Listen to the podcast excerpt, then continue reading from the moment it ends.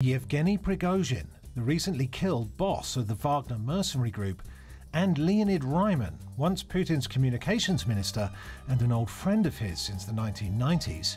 Just two who've been using the services of a Russian owned business that's become a secrecy factory.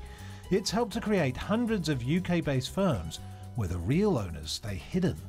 A nine month investigation by the BBC, Finance Uncovered, and the Seychelles Broadcasting Corporation reveals it's helped set up companies which have owned assets including private jets and yachts while masking who was really in control. And helped individuals use limited partnerships in the UK to secretly own assets, something the government thinks is impossible, or control them, including a sanctions busting oil tanker and criminal enterprises from alleged fraud to fake medicine to illegal essay writing really can't even be called a loophole. I mean, it's so wide you can drive an oil tanker through it.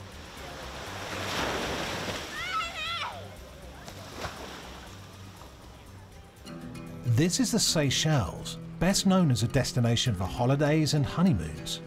But this paradise in the Indian Ocean has a shady side. It's become a magnet for people from Russia and other former Soviet Union countries who want to hide their wealth and our own government is letting it happen. Last year, the BBC and Finance Uncovered revealed how close associates of the Russian president had been dodging sanctions with impunity, while fugitive oligarchs and suspected criminals were using English limited partnerships to do business in secret. Tonight, we expose a Seychelles based company selling secrecy on an industrial scale. Run by Russian national Victoria Valkovskaya, Alpha Consulting has helped set up hundreds of firms with sham nominees, pretend owners, hiding who really controls them. Работаем. Among its clients was Yevgeny Prigozhin, who died on the 23rd of August, just two months after staging a short lived armed rebellion against Vladimir Putin's war. Prigozhin not only ran the Wagner mercenary group, now designated terrorists, he also led the Internet Research Agency hacking operation, which attempted to influence the 2018 US midterm elections. The US sanctioned a company set up by Alpha called Beratex Group Limited, which owned a jet and a yacht.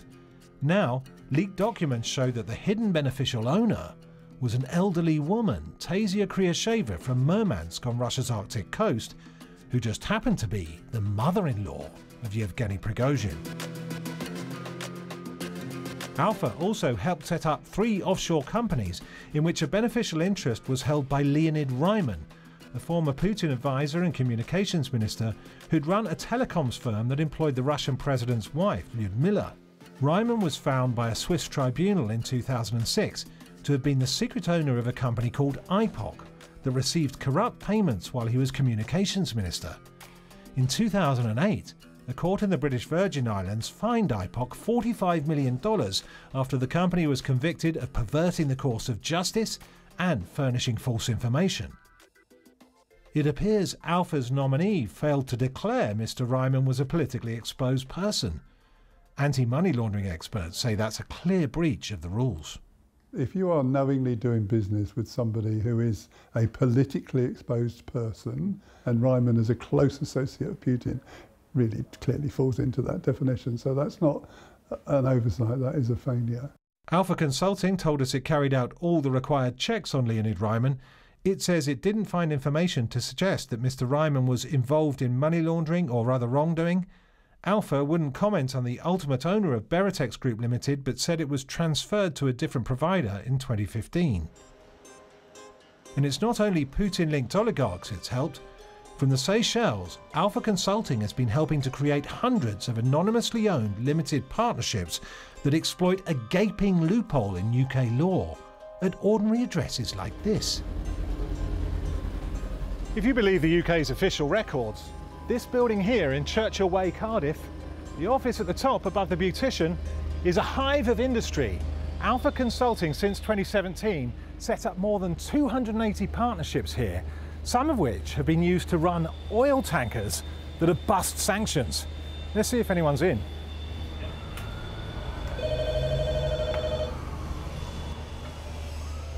Surprise, surprise, there's no one there. The truth is, of course, that most of the people who are signed up as the general partners of the companies registered here in Cardiff have never actually set foot in the UK. They're effectively stooges, people in the Seychelles who've been paid to give their signatures but don't actually know what's going on in the companies under their name.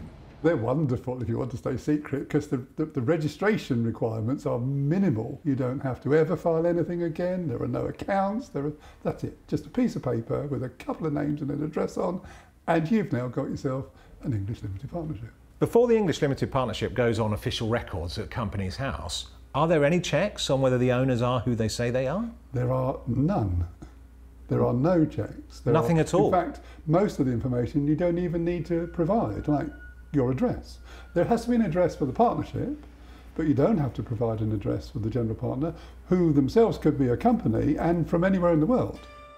Alpha looks like it's helping people run rings around the UK's attempt to out hidden owners. Since 2017, it's helped create more than 900 limited partnerships, one in five of all such partnerships set up in that time. I call the uh, Home Secretary to move second reading. The Home Office, led by Suella Braverman, decided not to amend the new Economic Crime and Corporate Transparency Act to force them to disclose who owns or controls them. According to the government, that's not a problem because those English limited partnerships can't own anything. Dirty money, fraudsters, and gangsters are not welcome in the UK. But we've uncovered evidence that far from owning nothing, some of the English limited partnerships have been used to own or run very substantial assets, including oil tankers. Many of them look like they're owned by Seychelles residents, including a man who seems like he must be a prolific entrepreneur, Luther Dennis. He's the general partner of 184 UK limited partnerships, according to official documents. One of the companies that was under his name was called Mr. Drake PC, which owned an oil tanker called the Delfi that was wrecked off the coast of Odessa in Ukraine in 2019. Investigations by the authorities have been unable to identify the secret owner hiding behind the Mr. Drake partnership or make them pay for the cleanup. Well, the beneficial owner, as they're known, are ultimately liable and responsible for any of the environmental costs or um, damages that the vessel causes. And also, if they're is no known beneficial owner. If there is an environmental spill or if their crew are treated um, poorly in any way, then there's no recourse. But we've seen documents saying the beneficial owner is Alla Kovtunova, the mother of Oleg Kovtunov, a former local politician in the now banned pro Russian Party of the Regions. Another partnership called Silken was involved in managing an oil tanker called Ostra under different names, it had already breached sanctions, and we've discovered its tracking data was turned off, vanishing for three weeks in September last year while off the coast of Venezuela, indicating it may have breached sanctions there too. In this context, the ship will go dark because it wants to obscure its destination and its ultimate um, loading of a cargo and where it will deliver it. And that is not only very dangerous, but it also means that the volumes of oil lifted and the sanctions circumvention can't be easily tracked in order to um, deceive, evade, and keep one step ahead of any regulatory authorities that are monitoring these vessels. That happened when Silken's responsible partner was, you guessed it, Luther Dennis. When you look at the official documents stored here at Companies House in Cardiff, it looks like Luther Dennis must be some sort of shipping magnate or serial entrepreneur. And he signs documents which give away the ultimate control to the real owners.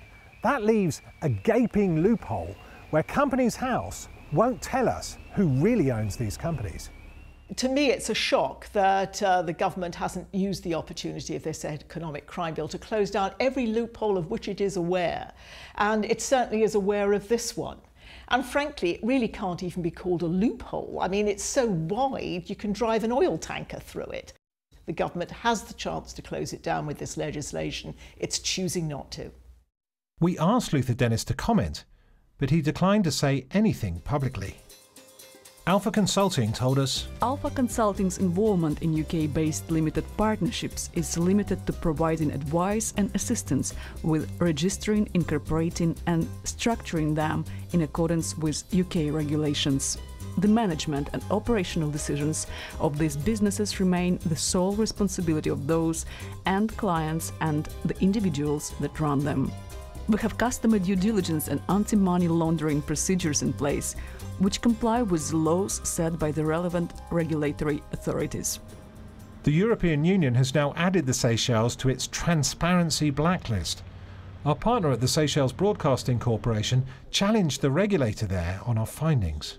Perhaps Seychelles is being used as a way to circumvent those sanctions. The FSA's stance and position on, on sanctions is to ensure that Seychelles as a, as a financial services center is not abused or used by, by any nefarious characters or criminals or, or people who might be evading sanctions to basically continue what they're doing. So it's something that we take very seriously. The Department for Business and Trade told us its economic crime bill would make it easier for Companies House to tackle rogue agents and deregister illegitimate limited partnerships and to challenge and remove suspicious information. But anti money laundering experts say the UK is still wide open to dirty money. We all know what it's like. You know, take your passport, take your utility bill, take whatever to, to get a basic bank account. And yet the government itself doesn't follow its own laws. It allows anybody to come along, put their name on a bit of paper. Well, away you go. You've now got a company. You can go and trade anywhere in the world. Everyone thinks, oh, it's a British company. It's fine. And we're facilitating global corruption, money laundering, and all sorts of other crimes. It is a disgrace. Far from forcing bad actors into the open, our evidence exposes a gaping hole in the UK's financial defences, which the government's failed to fix. As a result, suspected criminals and even members of Putin's inner circle could still use UK firms to facilitate illegal activity in secret as if nothing's changed, without any fear of exposure to the light.